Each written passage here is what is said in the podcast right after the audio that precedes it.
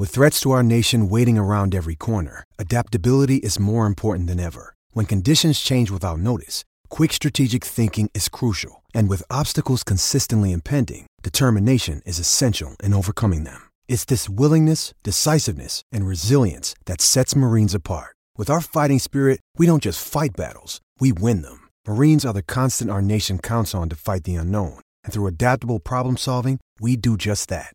Learn more at marines.com.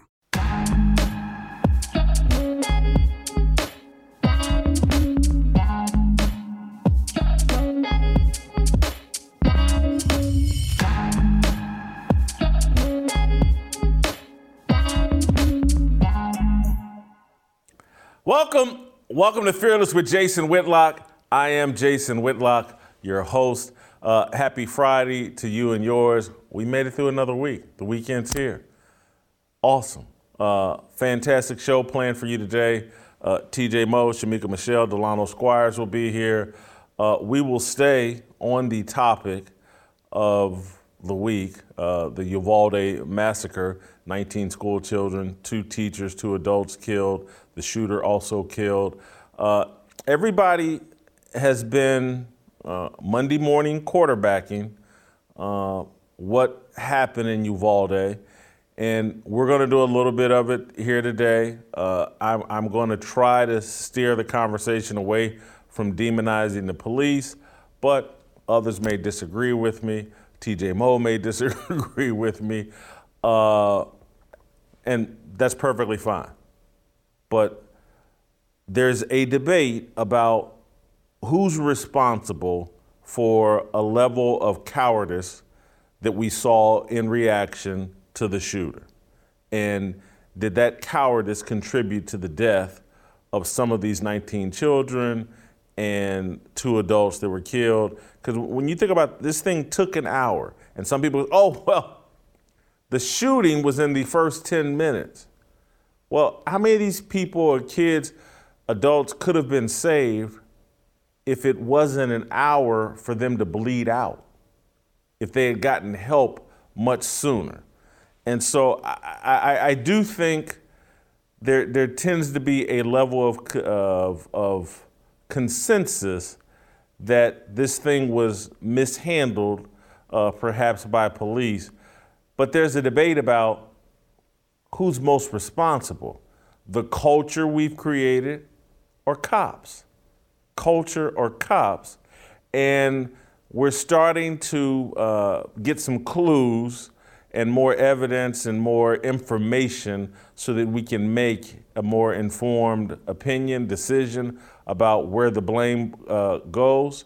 But I, I think most of you have seen by now the video footage. I think we played some yesterday. We'll play it again today. Let, let's start playing. I'm just going to talk over it of the chaos outside the school, the screams of mothers and parents, uh, allegations that uh, women, mothers, grandmothers were handcuffed, men were tasered by police as they protected the perimeter.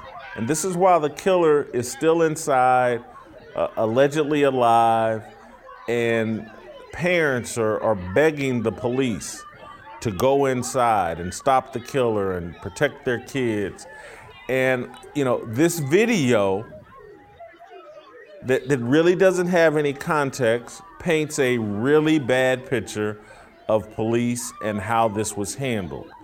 Again, it's my contention that police, law enforcement, first responders, American culture has moved in such a horribly negative direction and in such a demonizing direction towards law enforcement or any authority that we haven't placed police officers, first responders in the proper culture for them to do what comes natural primarily to men the protection of women and children. And so that what we saw, the screams, the, the chaos, the, the desperation, I, I think we all agree it's a horrible look. I contend it's a manifestation and a ramification of a cowardly culture that we have built and, and a environment that we have built for law enforcement where everything about them gets second guessed. And they've become the bad guys, and the bad guys have become the good guys. And we must bend over backwards to protect and create a safe space for every criminal that hops out of his car and wants to second guess why he got pulled over, uh, to every criminal that wants to resist arrest for 20 or 30 minutes, asks to be placed on his stomach, and then uh, suffocates out because he's ingested so much fentanyl and a police officer has put his knee on his back and shoulders, and that combination causes him to suffocate out. And I'm sorry if, if I'm offending people with facts and truth about George Floyd.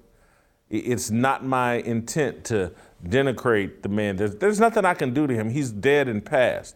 All we can do is learn uh, from his life. And there are things we should learn, and there are things we should consider because the ramifications, the, the uh, reaction to what happened to George Floyd has contributed to this environment that we have now where police officers are scared to actually do their jobs. And sounds like people going off, oh, you're making excuses for the cops. I'm dealing with the facts of where our society and culture have gone.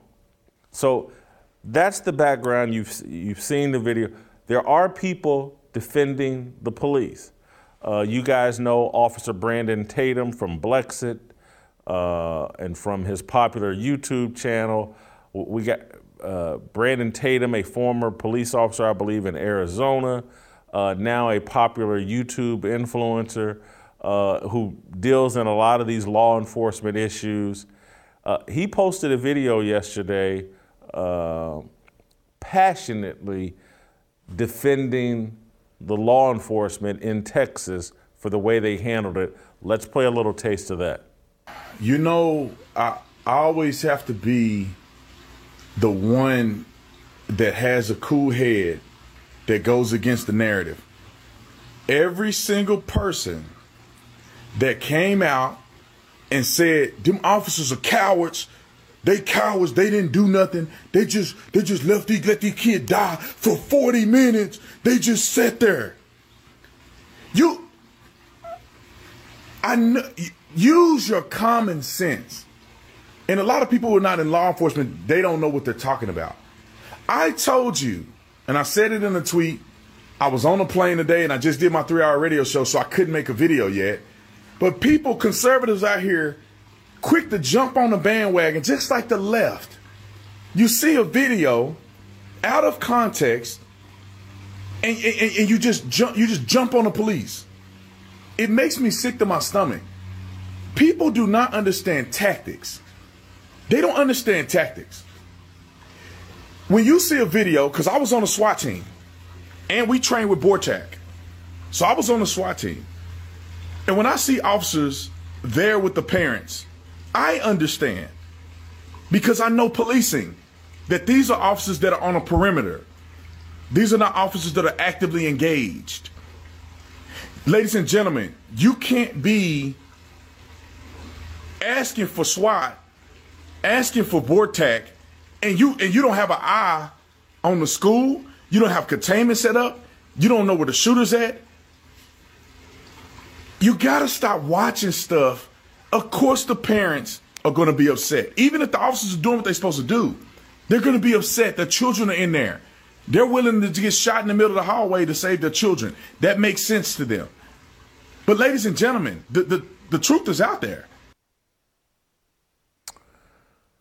Yes, uh, the truth is out there. There is more information out there now. And earlier today, we heard from a Texas official at a press conference around 11 or, or around noon, 12:30 uh, Eastern time uh, Friday that uh, he was not defending law enforcement Uh, he did not trash law enforcement. He acknowledged that he had the benefit of hindsight, but he kind of put out a statement that trashes law enforcement. Let's play the clip. Of course, it was not the right decision. It was a wrong decision. Period. There's no no excuse for that. But again, I wasn't there, but I'm just telling you from what we know. We believe there should have been a, an entry at that as soon as you can. Hey, when there's an active shooter, the, the rules change. It's no longer okay. It's no longer barricaded sub. You don't have time. You don't worry about outer perimeters. And by the way, Texas embraces active shooter training, active shooter certification, and that that that doctrine requires officers. We don't care what agency you're from. You don't have to have a leader on the scene. Every officer lines up, stacks up, goes and finds where those rounds are being fired at, and keeps shooting until the subject is dead. Period. Mm.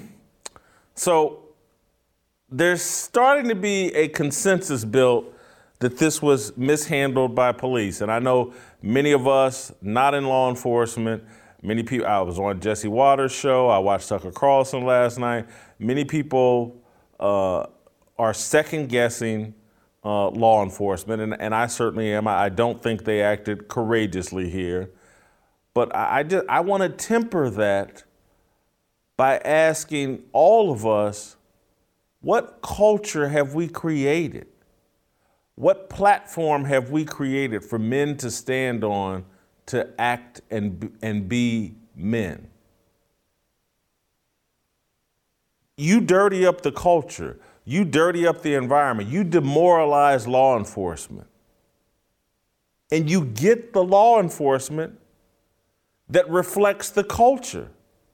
We have a cowardly culture, a culture controlled by fear. And people can sit around and, and we and and again I'm going to allow it. I think it's fair discussion. We can sit around and question these police officers what they did or didn't do in a life or death situation. But we got to remember exactly who we are. Because we've sat around for two years, locked in our homes, masked up, kids masked up, because of some a bad version of the flu. Many of us, not me, I don't have kids, but many of y'all with kids have allowed your kids to be stuck with an experimental vaccine out of fear. And so I just think before we go too far, lighting up these police officers, we should be asking ourselves if the culture we've created hasn't created this type of law enforcement.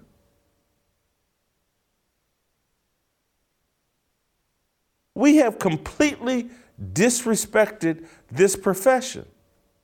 We've done everything in our power to emasculate men and make them women. And that video that I showed you at the beginning of this, that's what an emasculated society sounds and looks like.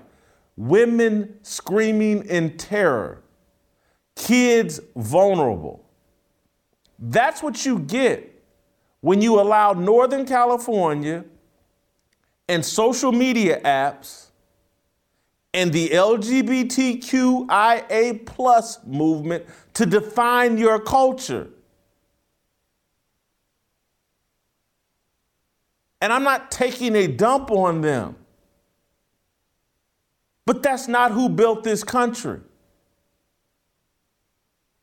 That's not who protected this country.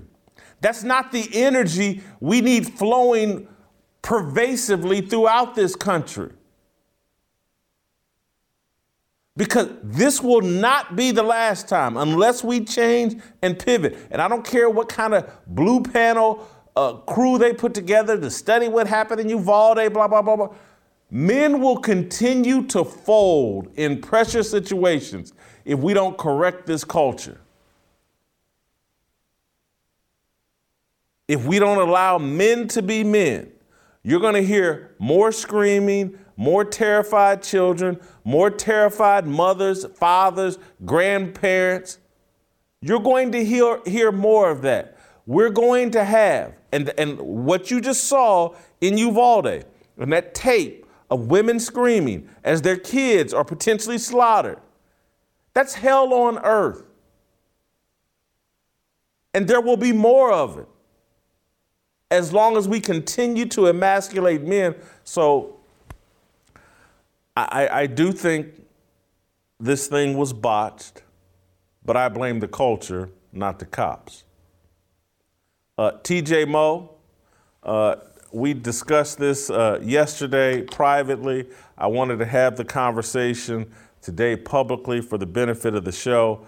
Uh, you know, I'm going to ask you the most obvious question to start off. Did law enforcement uh, botch the response to this mass shooter?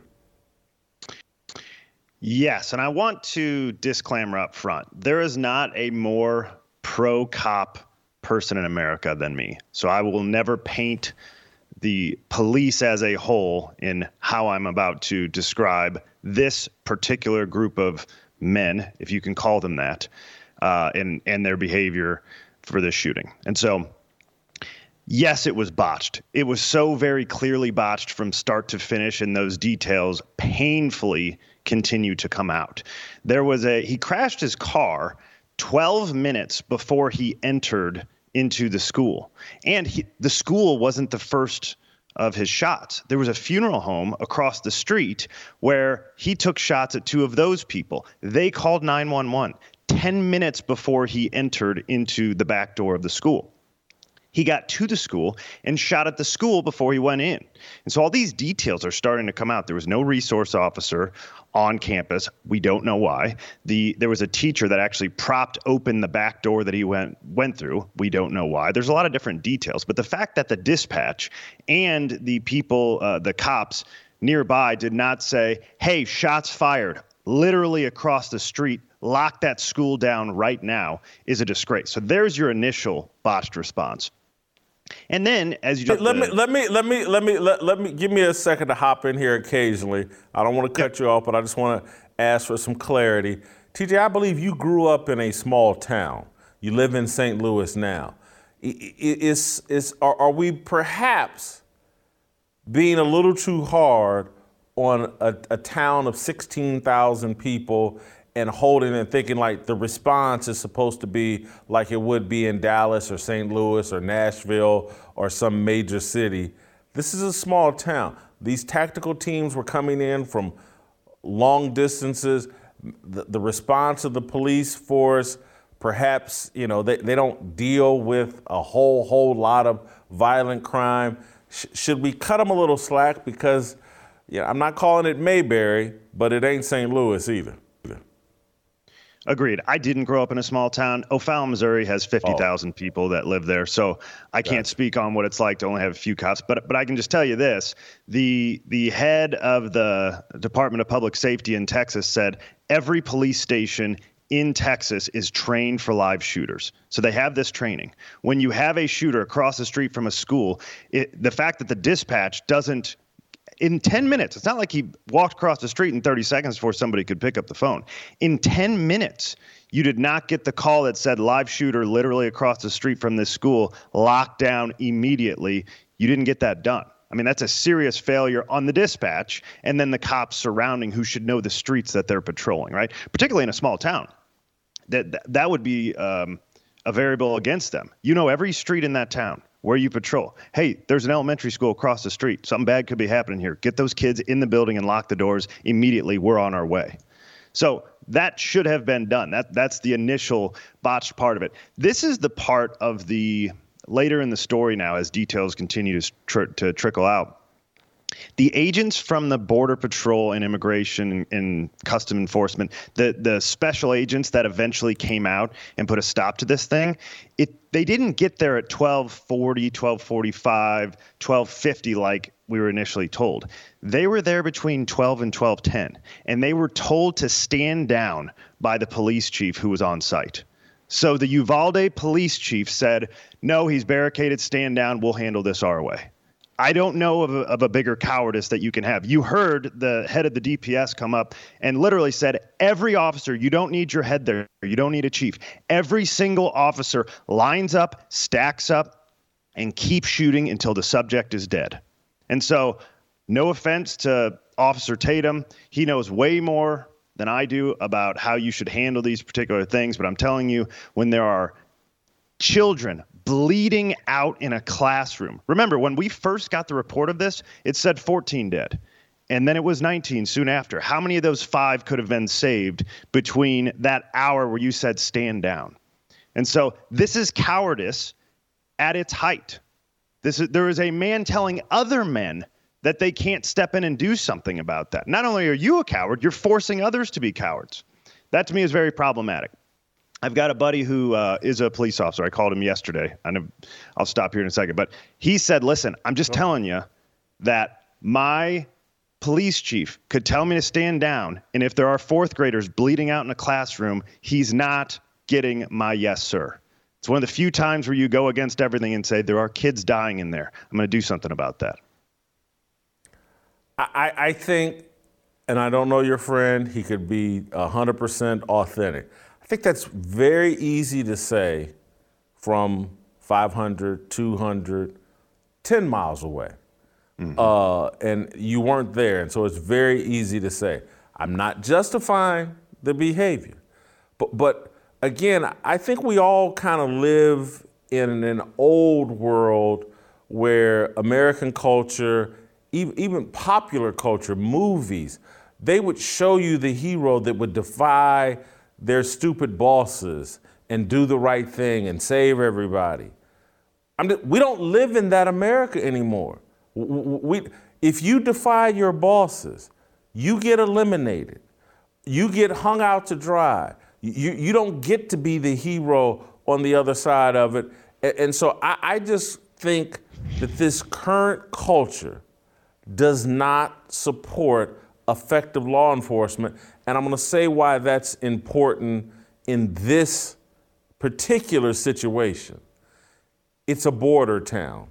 Border Patrol officers are a part of this town. And look at how it's not just, you know, it's all of law enforcement, not just police. Look at the disrespect we have for Border Patrol in this country, particularly in Texas, anything that borders uh, the Mexican border. They're, they're, they're treated as the villains. The media will take out of context pictures of them that looks like, oh, they're, they're whipping and lashing illegal immigrants as they come across the, the border and, and, and, and people in the media, oh God, this reminds me of slavery, even though they don't have any clue what slavery looked like. They weren't there, they don't know, they're just speculating. I get, I look at our culture and, and I say we're getting the kind of law enforcement and policing that our culture is actually asking for. Fair enough. I would still put a caveat for kids, right? And, and I'll give you an example of just you're talking about men, and even I'm I'm 31, so I'm a part of this generation that has been emasculated to some degree. I think I had unbelievable parents that countered much of that and the beginning of my generation particularly in football when my football coaches and such. Those guys all reinforce masculinity to a high degree. But i'm just telling you when i was in school i remember sitting in history class thinking to myself okay there there's a live shooter. What do i do? How do i get these girls into the corner out of the way? How what would i okay, there's some scissors up on the desk. I can break that in two. I can give it to my buddy. We both got a weapon. And there's a little piece of glass that you can see through the in the door. I can break that, take my shirt off, and I can give that to five other guys. And now we've got seven knives, and we can all stand at the door. So if there's a shooter, we get all the girls in the corner, and we'll handle this. That's the kind of stuff I thought about when I was in tenth grade, right? How would we handle this sort of thing? And and that right obviously never happened could I actually execute that when the time came? Great questions. But that's the sort of stuff that you should be dreaming about as a man, right? You have all these desires and ideas, and then that's who you should be the person who stands up and does something when other people will not do. And we had a group of men who decide they were having those same dreams. These, these police officers, maybe they're 20 somethings. I bet a lot of those guys are 40. They're the generation before mine where they sh- should have had those same dreams. What do I do? How can I step in and save these kids? What's the way to do it? And if there's ever a time where you get to defy authority, it's to save fourth graders, right? Who are bleeding out inside when your head guy says, step back, he's barricaded. Yeah, he's barricaded inside a room with 21 dead people and 17 more injured that you won't let us go save. So that is, I, I will not demonize all of the police, but I have no sympathy for these guys. Every last one of them should be fired. Well, I, see, the whole firing thing, they're just in this current culture we have they'll just be replaced by bigger cowards. Real men are being run out of leadership positions all across America. And, and, and I'm not exaggerating. That whoever that health minister that, that Biden named that uh, thinks he's a woman, uh, you know, that's the vision of leadership right now. Everything's about diversity, inclusion, and equity. It's not about who's a real leader, who's an effective leader. It's not about your qualifications. And so, clearly, uh, when you talk about firing everybody, I'm just, uh, courage is contagious, cowardice is contagious. And, and we have a contagion, a pandemic that's exploded out of this uh, college campus labs that say, hey, if men were just more feminine, the world would be a better place, and masculinity is toxic. And if we can just get rid of masculinity, oh my God, wait till you see this world that all this feminine energy builds. And, and, and that's why, as upset as I think people justifiably are at the police, I'm more upset about the culture because if we don't change the culture, we're going to see more of these situations and create more men who do the wrong thing in times of, of desperation and need. Completely agree with everything you said. The only thing is that they should still be fired because when the moment came, they didn't come through. We used to say this in football all the time. Like when those lights come on, we'll find out who the real players are. A lot of dudes think they can practice. A lot of guys have good, nice high school highlight tapes because they can run faster than everybody. Those lights come on, we're going to find out who's a player and who's not. The lights came on for these police officers. There were no players on the field. And so you I, I don't know if the next batch of guys are cowards too, but I know this group is full of cowards. So they need to go, and we'll replace them with somebody new. And secondarily, we now go to what you're talking about. The culture has absolutely cultivated a, a society of emasculated cowards. We have been telling men for years that they might actually be women. Not that just masculinity is bad, they may be women altogether and that there are no obligations that come along with your gender. What are gender roles anyway? That is a destructive lie. Part of masculinity, listen, masculinity is not a choice. It is an obligation for men if you intend to have a safe and prospering society. And so that includes doing scary and difficult things, like running into a building with a live shooter and so, listen, God gave men a greater capacity for physical strength than he did women. He, in, in 1 Peter 3 7, he calls women the weaker vessel. Men are more aggressive, they're more willing to take risks, more assertive. We have a higher stress tolerance, uh, higher confidence, uh, arrogance to some degree, we're more decisive.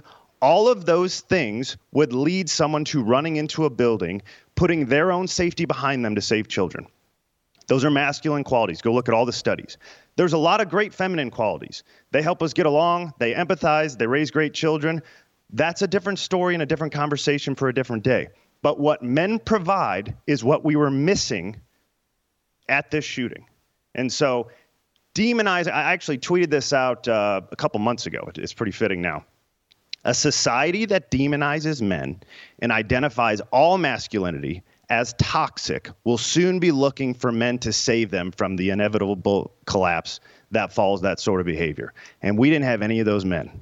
And so if you can't figure all this stuff out and, and we don't stop demonizing masculinity as a whole, we are so screwed because masculinity is what provides that freedom and prosperity. Again, femininity is great where it belongs, but this ain't the place for it. I, I, I, and thank you, TJ. I'm gonna let you go. Great job. Uh, you made a heck of a bunch of great points. I, I want to end on this note from, from my perspective, and, and, and you know we've had two days of discussions about about this, and and one of the points I've been wanting to make is, and again, this is this whole feminization, men not playing their roles, and and and from Dave Shannon to Royce White to TJ today, when we start talking about root causes, and, and it's like when uh, Dave Shannon and Royce White in the previous days, earlier this week, made points about how this all connects to the abortion issue. And like there's an original sin, and from that sin grows all these other sins. And so What you just saw from these men in Texas, and again, I'm not trying to beat them up. I'm trying to say the culture's wrong and that's what happened. But we have this pro choice culture that we believe in. And, and like, oh, pro choice is good and anybody that's against it is bad. You just saw what pro choice looked like. Those men, those police officers, in Texas. They looked at those kids, listened to women screaming, and said, you know, we got a choice here. We can either go in or we can stay out here and let them bleed out and let the killer do whatever he wanted. He, he's a, those were all pro choice men. And they made a choice to let those kids die and suffer. And so that's what the whole pro choice thing looks like in real time, in real life. Those men did what's best for them. That's the choice they made. Screw the kids. Oh, yeah, they're outside the womb, but they're no different than the kid inside the womb. They have a choice. And what TJ's arguing, and I'm arguing, uh, and other Royce is arguing, and Dave Shannon's arguing, is there is no choice when it comes to a child. You did it. You laid down, stuck your unprotected penis inside of a woman. You're a woman, spread your legs, let him stick his unprotected penis inside of you. That's when you made the choice. The choices are over once that baby is fertilized and inside the womb. But if you want to live in a pro choice world, you just saw it in Uvalde, Texas. Men sat out there and they had a choice. I'm not risking that, not for those kids. My, my police chief says stand down. They stood down. That's what pro choice America looks like. All right. take care of some business. Summer's almost here. And do you know what you need? I'm not talking about a new swimsuit. You need burgers.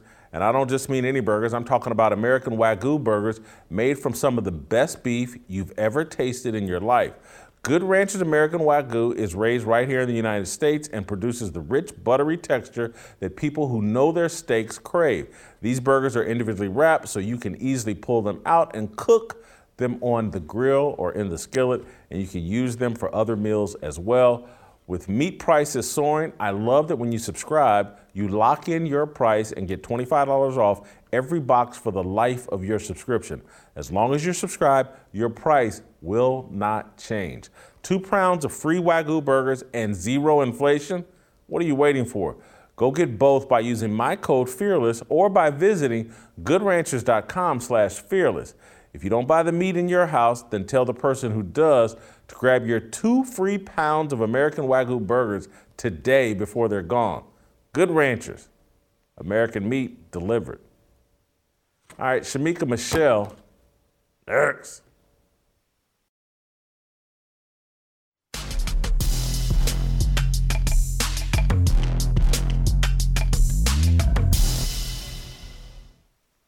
Welcome back.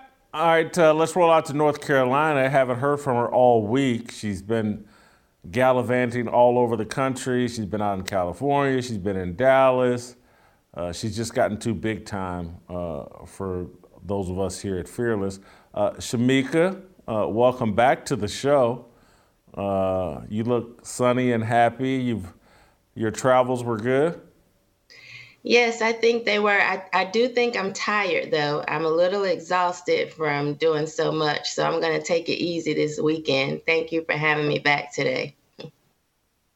Uh, you just heard TJ and I uh, talking about the U- Uvalde, uh, Texas massacre, and you know, there's a conversation about who's to blame, cops or the culture, and you know, how wrong were the cops for standing down. Uh, I just just because first time we've heard from you all week, I just want your take on Uvalde and and just you know what are what are your thoughts? What's your reaction to this this tragic event? Uh, who's to blame? To me, is the government. I tend to lean more with Alex Jones. You know, I stay quiet when things like this happen because, you know, I would be considered an extreme conspiracy theorist. Uh, it's just so much that has happened to me that just doesn't look right. I am very suspicious of a lot of it. When I hear that the cops were ordered to stand down, that seems suspicious to me. I know they were told the same thing during the Parkland shooting. When I hear that the school wasn't on lockdown, like I hear your theory of saying it's a small town, but I know even here, when something happens close to the vicinity of a school here, they go on lockdown immediately. Parents can't get in. If you're there, you can't leave. It, it is what it is. And so the fact that there was a teacher that propped open a door and they didn't go on lockdown, it just all seems suspicious to me. Now, I know there's, we don't have verification of this, but I heard that his therapist was into hypnosis and um, is one of the leaders of the Deep Dream Project. So for me, I go really deep into the conspiracy theories, and and and I just don't think we can trust the government. I think any type of government that feels like they should be responsible for population control, they don't care about kids in the womb. I certainly don't think they care about kids even at that age. I just don't trust the government at all. Mm. And so the of all the things you said, the thing that caught my attention the most is this is a very poor kid, and you're saying he had. There's reports he had a therapist. They are saying that he had a therapist who did hypnosis, who was like one of the leaders of something called the Deep Dream Project, where they use hypnosis and computerized images in their therapy in their therapy. I don't know if this is true, but this is what's circulating and um, for, for me, I just think when they start pushing things like, you know, gun control, we have to get rid of the guns. I think the government would do whatever it, it they feel like it takes to win power and control and, and take guns. They don't mind killing a few people. I just really believe that. Uh, you did go full blown Alex Jones. I'm not gonna call you crazy for doing it. You, you know, I, am on. You, you've given me some. I'll hop in one of these rabbit holes this weekend and, and see what I can uh, find out, or maybe I'll just call you. Uh, on, on a lighter note, I want to lighten things up. We've had a very serious week here.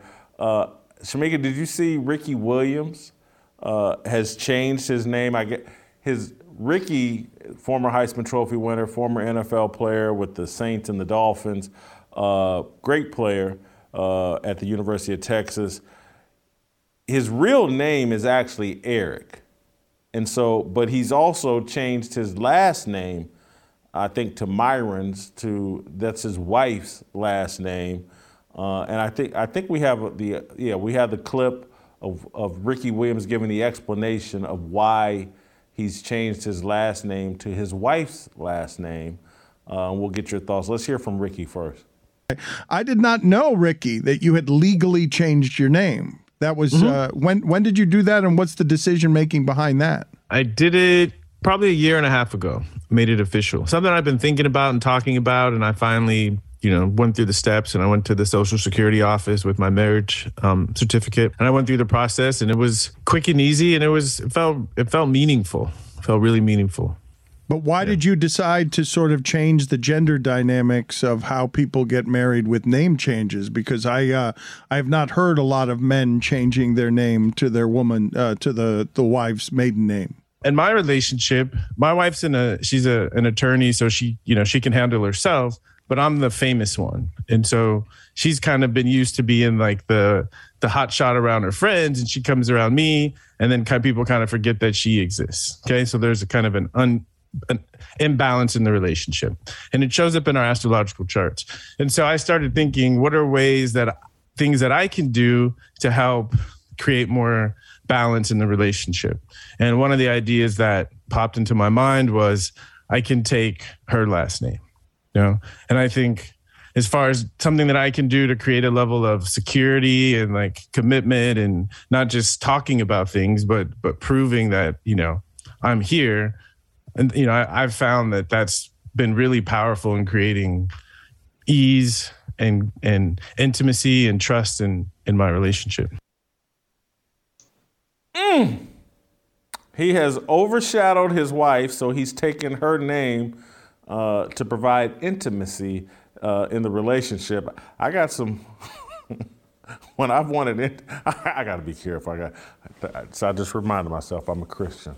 Uh, so, uh, I don't. There's a beta pandemic going on that, that, no one wants to address, and it to me it has apparently wiped out Ricky Williams' identity. He's taken on his wife's identity.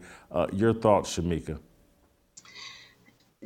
Jason, just looking at the picture, he looks like a runaway slave, a big buck that has been broken that ran off with Miss Millie. Like I can just hear her saying, Oh, come here, Ricky, you big black buck. Come give me some of that mandingo loving.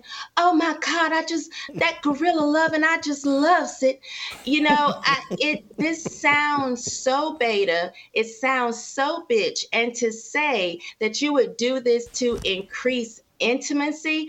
I don't know about other women, but there is no way I would let a punk male put me in the book. You would not, I mean, I this is crazy to me, Jason, and it's wrong on so many levels. Even when he talks about astrology, First of all, your astrological chart is based on your birth date, the time of birth, and your location. Changing your name is not going to change any type of imbalance in your chart. What it's doing is you are appeasing this woman, you are bending to her will, and eventually she's not going to respect you. I think that women, we, we tend to test men, not intentionally, but we do it to see how much of a provider you are, how much of a protector you're going to be, how much will you stand up to us and put your foot down.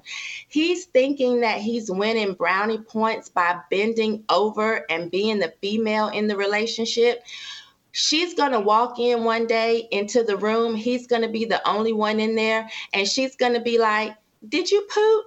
Because when you stop liking someone, when you stop having respect for them, they just start to smell like poop to you. They don't like you don't like anything about them anymore. And that's what he is setting himself up for.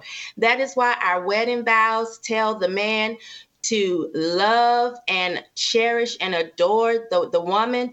The woman is the vow is to respect and obey Respect equals love to men. So he, there's not going to be any respect, and eventually she's not going to even like him anymore. I, this is this is so sad to me. So sad. Let me play the other side for a moment. J- just not. I just want to play the other side and get your thoughts as a woman. Uh, this was particularly true for me in Kansas City when I lived in Kansas City for 16 years. And and you know, I like to date attractive women. And attractive women and women in general love attention. And my persona in Kansas City was so outsized that I could see women trying to compete for the attention that I got. If we're out to dinner, we're out at an event or anywhere, all the attention would focus in on me, all the conversation uh, was sur- surrounded my work, something I had written, something I had said on radio or TV or on ESPN or whatever. And, and I've seen women react poorly, that women that are used to getting attention and like attention start doing things to get attention.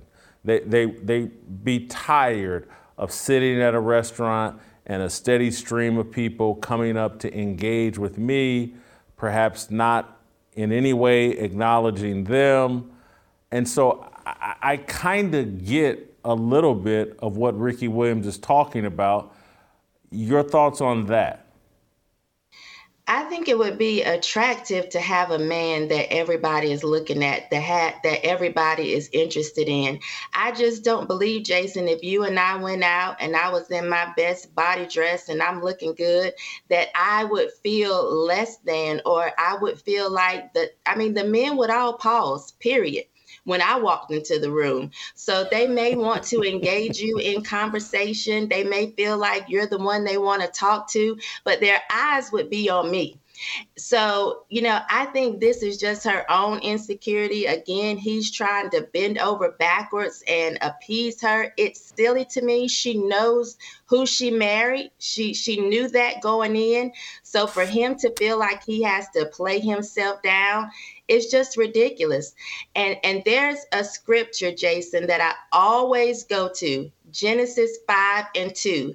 It says, and male and female created he them and blessed them and called their name Adam.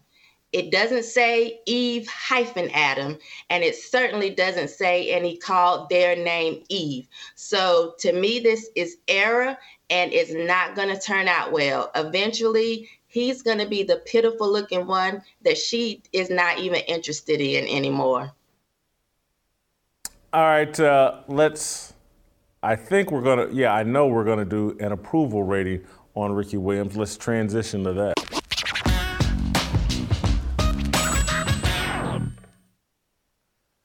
All right.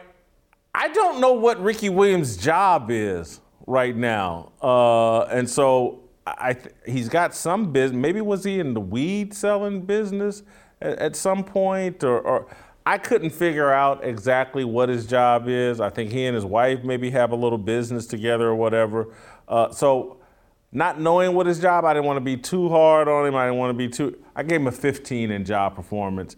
You know, I guess he's a public figure and he still gets attention. He's on Le Batard's show, so I'll give him a 15.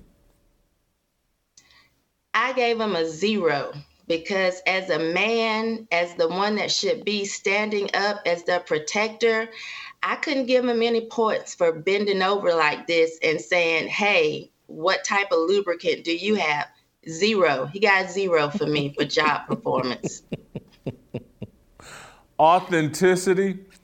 I'm I'm actually high on his authenticity. Ricky Williams, throughout his entire career, entire time in the spotlight, he has i'm sorry character. I'm sorry i, I, I jumped i jumped ahead to authenticity. Uh, character uh, I, am down the middle of the road here as well. You know weed his addiction to weed cost him part of his uh, nfl career. Uh, so i'll give him a 13 in character. I gave him a zero in character jason because he doesn't have any integrity to me. Like I just see him as weak. I see him as wussy, and therefore I couldn't I couldn't give him any points on character. I don't care who he used to be. I'm judging him on who he presents himself as today, and is is weak. Uh, authenticity. I got a little ahead of myself. He's always to me been very authentic, revealed very things about himself that aren't that flattering. Uh, he, has been a very transparent person, including this latest example here today. Uh, I do think I find him authentic. I give him a 20 in authenticity. You are so kind, Jason. I, I did give him some points on this one. One, I gave him one point for keeping his original birth name uh, the first name. That's why I gave him one point. His whole thing about, you know, not knowing where Williams came from and the man that married his grandmother wasn't his father's uh, real dad. Obviously, he did something because he kept food on the table or roof over your father's head so that he could grow up and produce you, but you are worried about whether or not it's you know, it could be also a slave name where it looked like you married a slave master. So I gave him a one for just going back to his original first name. Uh, it factor, former Heisman Trophy winner. Uh, again, he's still got some relevancy. I gave him a four in it factor. I gave him a zero because again, I'm going based on who he is today and not who he used to be. And I would warn everybody do not smoke the marijuana that he's pushing because obviously, as you smoke it, your balls shrivel. well, let me see if I can do the math on your scores zero, zero, one, and zero. So if I cross the I's and dot the T's, carry the one. You gave him a one. that's the, I think that's the lowest score we've had. Dumpster fire. I've got Ricky Williams at 52, candle lit. Uh, that's because I'm a little more uh, compassionate. I have more empathy than, than Shemeka. Shemeka, thank you so much. Uh, we'll see you next week. Uh, get your Fearless Army swag at shopblazemedia.com. Uh, Delano, Professor D. It's my obligation, no hate, discrimination, raising up your hands for freedom.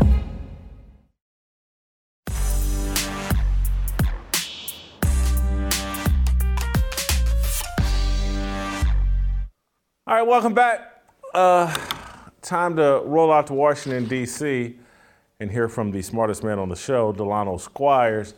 Delano, uh, before we get to your column today, I, I, I don't know if I've had a chance to talk to you. These conversations are all running together and the days all running together. Well, I haven't talked to you since Tuesday, so I don't think I've had a chance to talk to you about Uvalde. And I know your, your column touches on that to some degree, but I, I just, your, your just general thoughts on the discussion that's being had about how law enforcement botched this, and and maybe even a take on me and TJ's discussion about who's who's really to blame here, law enforcement or the culture we've created that has undermined law enforcement. Uh, do you have a take on the Uvalde situation? Sure.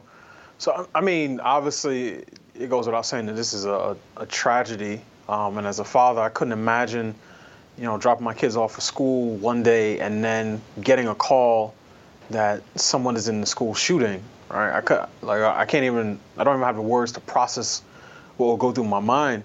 Um, so I mean, it's it's a it's a tragedy. I, I hope that the the churches in Uvalde are working overtime to comfort you know the grieving parents. Um, obviously, there's a lot to say about the shooter. I'm assuming more things are going to come out um, as as we move forward what, what we see now, I, I, see a kid who seems disaffected and lonely, no close relationships, um, with two parents who didn't seem particularly involved in his life for different reasons. Uh, a kid who obviously does not respect, you know, order or authority or structure because he shot his own grandmother in the face. Um, and then, you know, the incident itself, uh, Jason, there's a, a lot of stuff coming out and one of the things that I found is that with these types of incidents, I tend to want to let things settle down, so to speak, because there's there's a ton of information coming out, and sometimes it it sounds contradictory. Sometimes it's contra- it's contradictory coming from the same person. Um, but the video of the police officers standing outside does not look good. Uh, I I when I first saw it, I actually thought about you because I, I said, let me put on my journalist hat because I don't know the context of the video. I'm not sure when this video was shot in relation to, you know, the activities of the shooter.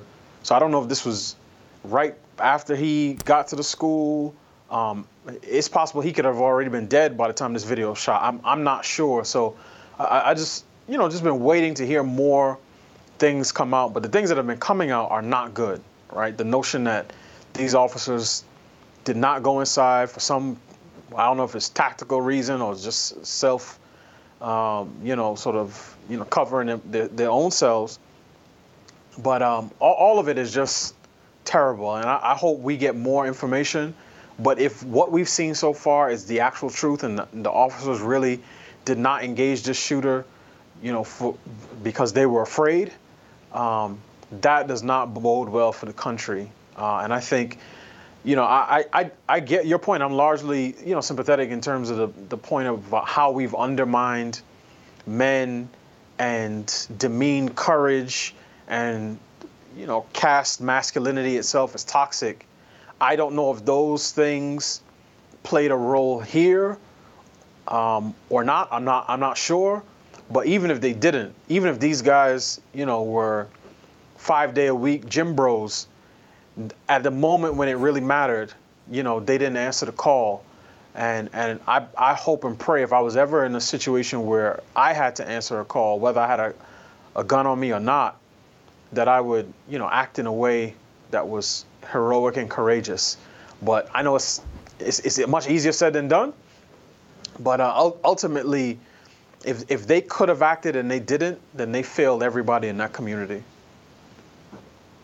All right, so you use Uvalde as a jumping off point today for a column about gun rights and just and the, the thing that I found most fascinating and interesting is you, you talk about John Adams, our one of our mm-hmm. founding fathers, our second U.S. president, and you made the point about the point that he made at the time of the signing and the creation of the U.S. Constitution that the U.S. Constitution is only designed for a moral, a moral and religious people, mm-hmm. and and basically, it's not designed for the secular. And so when when I read this and read your piece, I I just think about how secular America has become and is becoming and and it just all made sense to me like John Adams knew this at the very beginning if if America abandons its Christian values this constitution will not work and so you know I just read your piece and was like wow we got no shot here if we mm. keep going down this secular path yeah, exactly, and, and that's that's the point I was I was trying to raise. And as I as I sat down to write it, um, part of what came to me is, are, we moving towards a post-liberty America, where the government is going to grow much larger um, and despotic because we as a people show ourselves as incapable of governing ourselves. And one of the things I, I said in the piece is you know, th- this is the reason some families can't have any holiday dinners or family functions or cookouts or family reunions without the police being called. Because even within a family unit of people who are connected by blood and who, in theory, should love one another, they, they don't know how to govern themselves and manage their emotions and their and their behaviors. So so you need an external source um, to to force that on them. So. Uh, so, so for me, when I when I look around the culture in all different types of ways, Jason, it's the things that we're seeing are symptoms of a, of a larger disease. And it's not just Uvalde, it's not just Buffalo. It's, it's the, the, the street crimes, right? Guys who, sometimes young people, teenagers, who are willing to turn the streets into the OK Corral. People in New York City who are pushing people on, onto the subways. Um, it, it's it's the, the types of uh, you know, callous and wanton disregard for human life.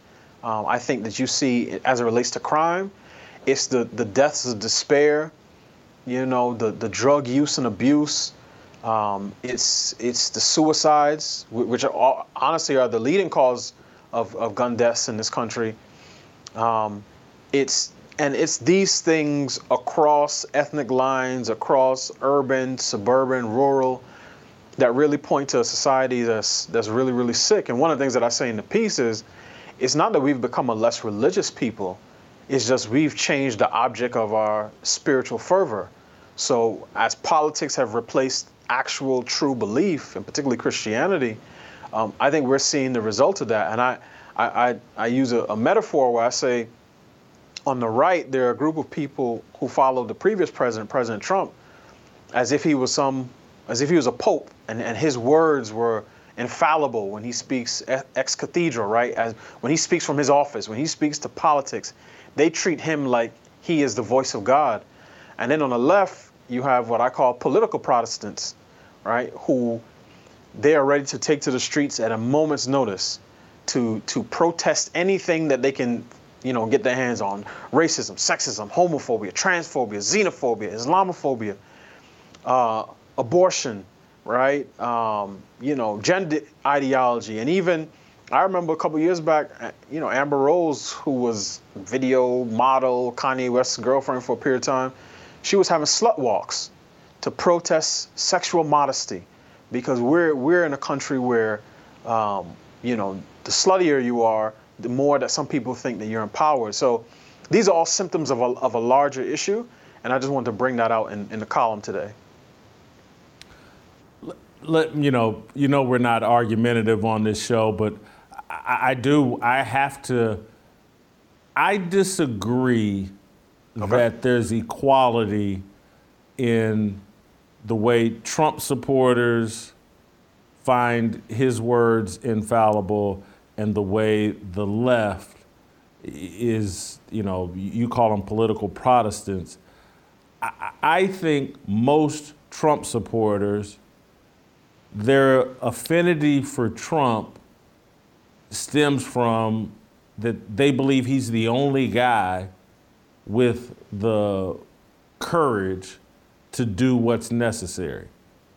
That's their affinity to him. And I think mm-hmm. that that affinity will be broken if Ron DeSantis continues to do what he's been doing and shows himself to be uh, just as courageous and willing to actually stand on his word.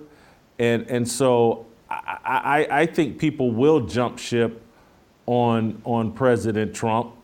Uh, and, and, you know, if he's offended by that, you know, I, th- I think many people will, will, could care less. They just want someone uh, willing to do what they what they say. And so, I, I read that point in your column, and, and I, I, I, I don't I don't think that I don't see the equivalency, but I'm more than you know. Again, I call you the smartest man on the show for a reason. Perhaps you have uh, better insight than I do. So, so uh, I'm, I'm glad I'm glad you brought that up, right? Because what I'm what I was trying to say, uh, I wasn't even making a comment on Trump, right? So that piece was not a ref. That part of the column was not a referendum on Trump. What I'm saying is we have, as a collective, have moved, have displaced true faith with politics. So it's just a matter of what flavor of idol you want, right? So whereas a person may have in you know previous years you know, trusted in in God, in, in Christ as their as their sort of lone salvation. Now that trust, whether they realize it or not, gets moved onto a man, an imperfect man. But when that man speaks, they think they, they think, oh wow, whatever he says is, is true. Whatever he says is going to happen. So uh, it's easier to spot the idolatry on the left because they, more generally speaking, stand for through both their rhetoric and their policy um, things that are more uh, directly anti-God. So one is the denial of, of God as the as the highest authority or supreme being in general. And then from there you just you work it down, right? So they deny that this this world is created. Um, they deny that male and female are distinct categories. They deny the biblical definition of marriage and they deny the sanctity of, of human life. And again, you can just work down on some of these first order issues. But what I'm saying is, as a, as a nation, the, the, the passion and fervor with which we engage in politics, I think, does speak to a sense in, in which we've made um, political battles uh, a, a, an idol in, in many respects in all of our lives. So so I that was the part that I, that I wanted to speak to. It wasn't necessarily it wasn't even about Trump um, necessarily. It was more so how people view him and and his words in general. So, what should people do that again? Because where I zeroed in on is the John Adams. Like, man, one of mm. the founding fathers laid out that this only works if the people are moral and religious. It, it, it can't be, oh, you're just moral. It can't be, you're just religious. You got to be moral and religious. And so there are people like me that, like, as soon as I read this, I said, this is exactly what I believe. This is hmm. what the divide in the country is, is, is there's a group that have abandoned any faith in God, and some of them think they're actually Christians. But, mm. but again, their actions, their actions say, no, your religious faith doesn't compel you to take any actions. It doesn't compel you to stand on any specific issue. You're just a Christian in routine and name only. A crino. In, in terms of comp- yeah, in terms of compelling you to do something, you're not really a Christian, and so and so they want a world that is secular and and mm-hmm. and governed by secular principles and values, and and so I, I hear that and and I say, I jump to the conclusion of like, well, these two things can't coexist. We we can't uh, a country that was designed for moral and religious people. And again, moral and religious doesn't mean remotely perfect, doesn't mean free mm-hmm. of sin. But you just got to believe in the concepts that, and, and we've abandoned those concepts that, you know, our rights come from a higher power, uh, all lives matter. We're even debating mm-hmm. that. Uh, and that you know, your particular your sexual identity and your skin color and all that trumps you just being a, uh, made in the image of God. Can, can this country survive if, if the secular side continues to win the culture war? Boy, that's a that's a heavy question. Um, it doesn't look that way, and I, I'm not. I don't tend to, you know, indulge in doomsday prophecies, but the, the speed in, in which we're declining, right? The, the center is clearly not holding because we don't have a moral center, right? We, we, one of the things, Jason, that, that always strikes me reading um, historical figures from 1700s, 1800s, 1900s, even, well, yeah, 1900, early 1900s. One is the language that they use, which always makes me reach for the dictionary because they use you know, words that are much more sophisticated than what I have. But two, they always speak in sort of uh, transcendent terms. When they talk about a, a create, even like what we have in the Constitution, a, a, creator who endows us with inalienable rights, right? They, they, they speak to things that are not just stuck in one particular time period.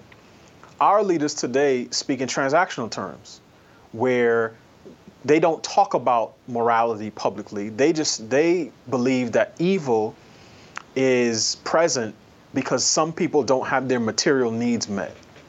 So if we continue down that path, then then it it, it really there's there's really very little chance that we're going to turn it around on a on a large scale level. Now, one of the things that I think we need is the church to be the church. The Christian church needs to be what it was created to be. This actually goes back to our conversation last week when we were talking specifically about the black church, right?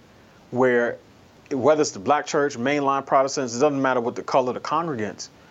But when your churches are morally compromised, when your churches don't even believe the Bible that they say that they preach from, your entire nation is going to have trouble. So before, before anybody says we need to you know, have a, a second Reformation or we need to have a religious crusade in, in America that that reaches the the unsaved, like the, the church has to begin doing what, what she is supposed to do. Um, and, and I think from there, you that bright light gives people who are still in darkness but want a way out something to look for, right? So instead of them crashing their ships on the rocks, they say, I, I, I see a light. Um, and, and I want to I wanna go in that direction. But until we're able to do that, um, it's, it's to be difficult. And I think, again, Jason, the things that we're dealing with today that 20 years ago would have been unheard of. Nobody would have thought of mutilating a, per- a perfectly healthy 16 year old girl and calling it health care, right? Even on the abortion stuff, we went from safe, legal, and rare in the Clinton administration to shout your abortion. And the Bible says that, that hands that shed innocent blood are an abomination. And we revel and celebrate abomination and then turn around and question and shake our fist at God and say, well, why, why is it we have the country that we have today? Well, we're, we're reaping, right, the seeds that we've been sowing over the last however many years. So I, I think, I, I, I, do think our country needs a spiritual uh, uh, revolution. I don't think the answer is going to come uh, exclusively through politics, but I do think there are political leaders who can pursue policies that push us in the right direction. So, for instance, if, if there was a candidate that said, for every issue on my agenda, I'm going to go in the book of Proverbs, and whatever God says is wise, I'm going to do that. So, if the book of Proverbs says that the response to a man who won't work is to let his, hung, his, his stomach growl uh, long enough for him to say, you know what, maybe I should get a job so I can make some money and feed myself, then I'm not going to pay men who won't work to sit home and, and be lazy. If, if Proverbs says that, you know, adultery is the, is the type of sin that'll destroy a household, then I'm not going to say that adultery is good if, you know, if it's two celebrities that I like. So whether through rhetoric, through policy, let me give you a better one. Okay. I, I want to give you a better one that I think hammers John Adams' point, and it, this mm-hmm. won't. This is going to diminish my popularity even more, but it Let's won't go. surprise anybody. The, the Bible, and again, it's in your column. You talk about family. And this is mm. like John Adams' point that, that, he's making about, hey man, this Constitution only works for the moral and the religious. And so at the heart of religion is family and the family structure, the nuclear family structure, the, the, the man, woman, child cycle.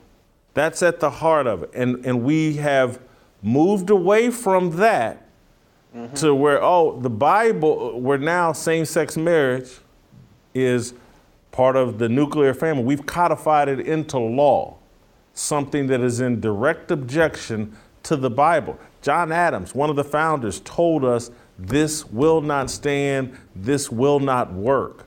And so the attack on the family, the nuclear, the biblical family, it's not, there's no fit here in this country mm-hmm. for that mm-hmm. based off the words of John Adams. I, mean, I, I, would agree with you. And, and um, I spent some time in the column talking about you know, the issue of fatherlessness, right, and how a lot of these shooters come from families e- either where they've they've been um, abandoned by a father, right, or have parents who are disconnected, or even when their parents are present, right, it's possible to be physically present and just, you know, emotionally disconnected from your children. So I think uh, a return to to God's ordering of His first created institution before there was a civil government, before there were prophets or priests, God created a family. Um, so I think, you know, a, a, return to to a biblical vision of family dynamics would serve this country well. And that's what I talked about the success sequence in the piece, and and really that's you know three easy steps, simple steps: finish finish high school, graduate high school, get a job, marry before having kids when people when young people do those three steps in that order their their chances of being in poverty is, is about 3% 3 to 5% so um, not only does that give us a, a quick and easy way to talk about things that people actually can do right to introduce agency into the conversation it also gives young people and particularly young men a way to be future oriented. Because, Jason, my, my sense is that a lot of the stuff that's going on is a result of young men who do not see any future for themselves.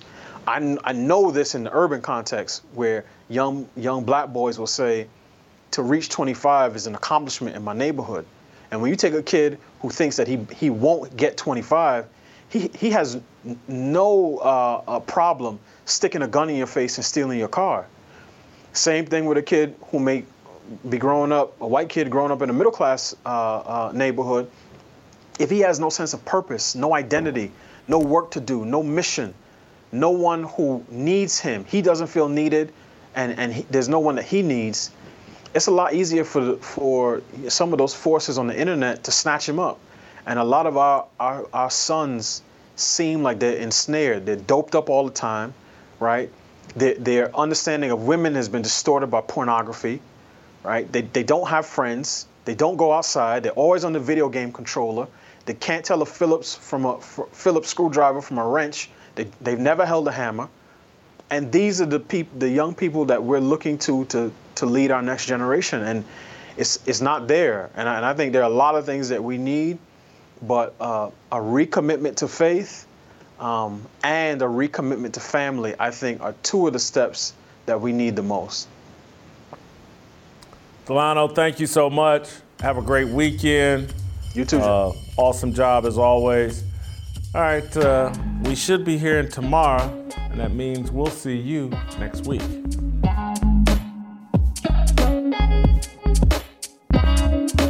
Waiting for the countdown, coming off the breakdown, standing in line for freedom. Looking for a breakout, feeling like a standoff, nothing in life like freedom. Came like a fighter, striking like a ladder, making all these moves for freedom want freedom. No negotiation, my system, no relation. We all just wanna have freedom. Sitting on the corner, never been alone. I'm breaking my back for freedom. Blessed, we are living, get back. We are receiving, no deceiving. We all wanna be free.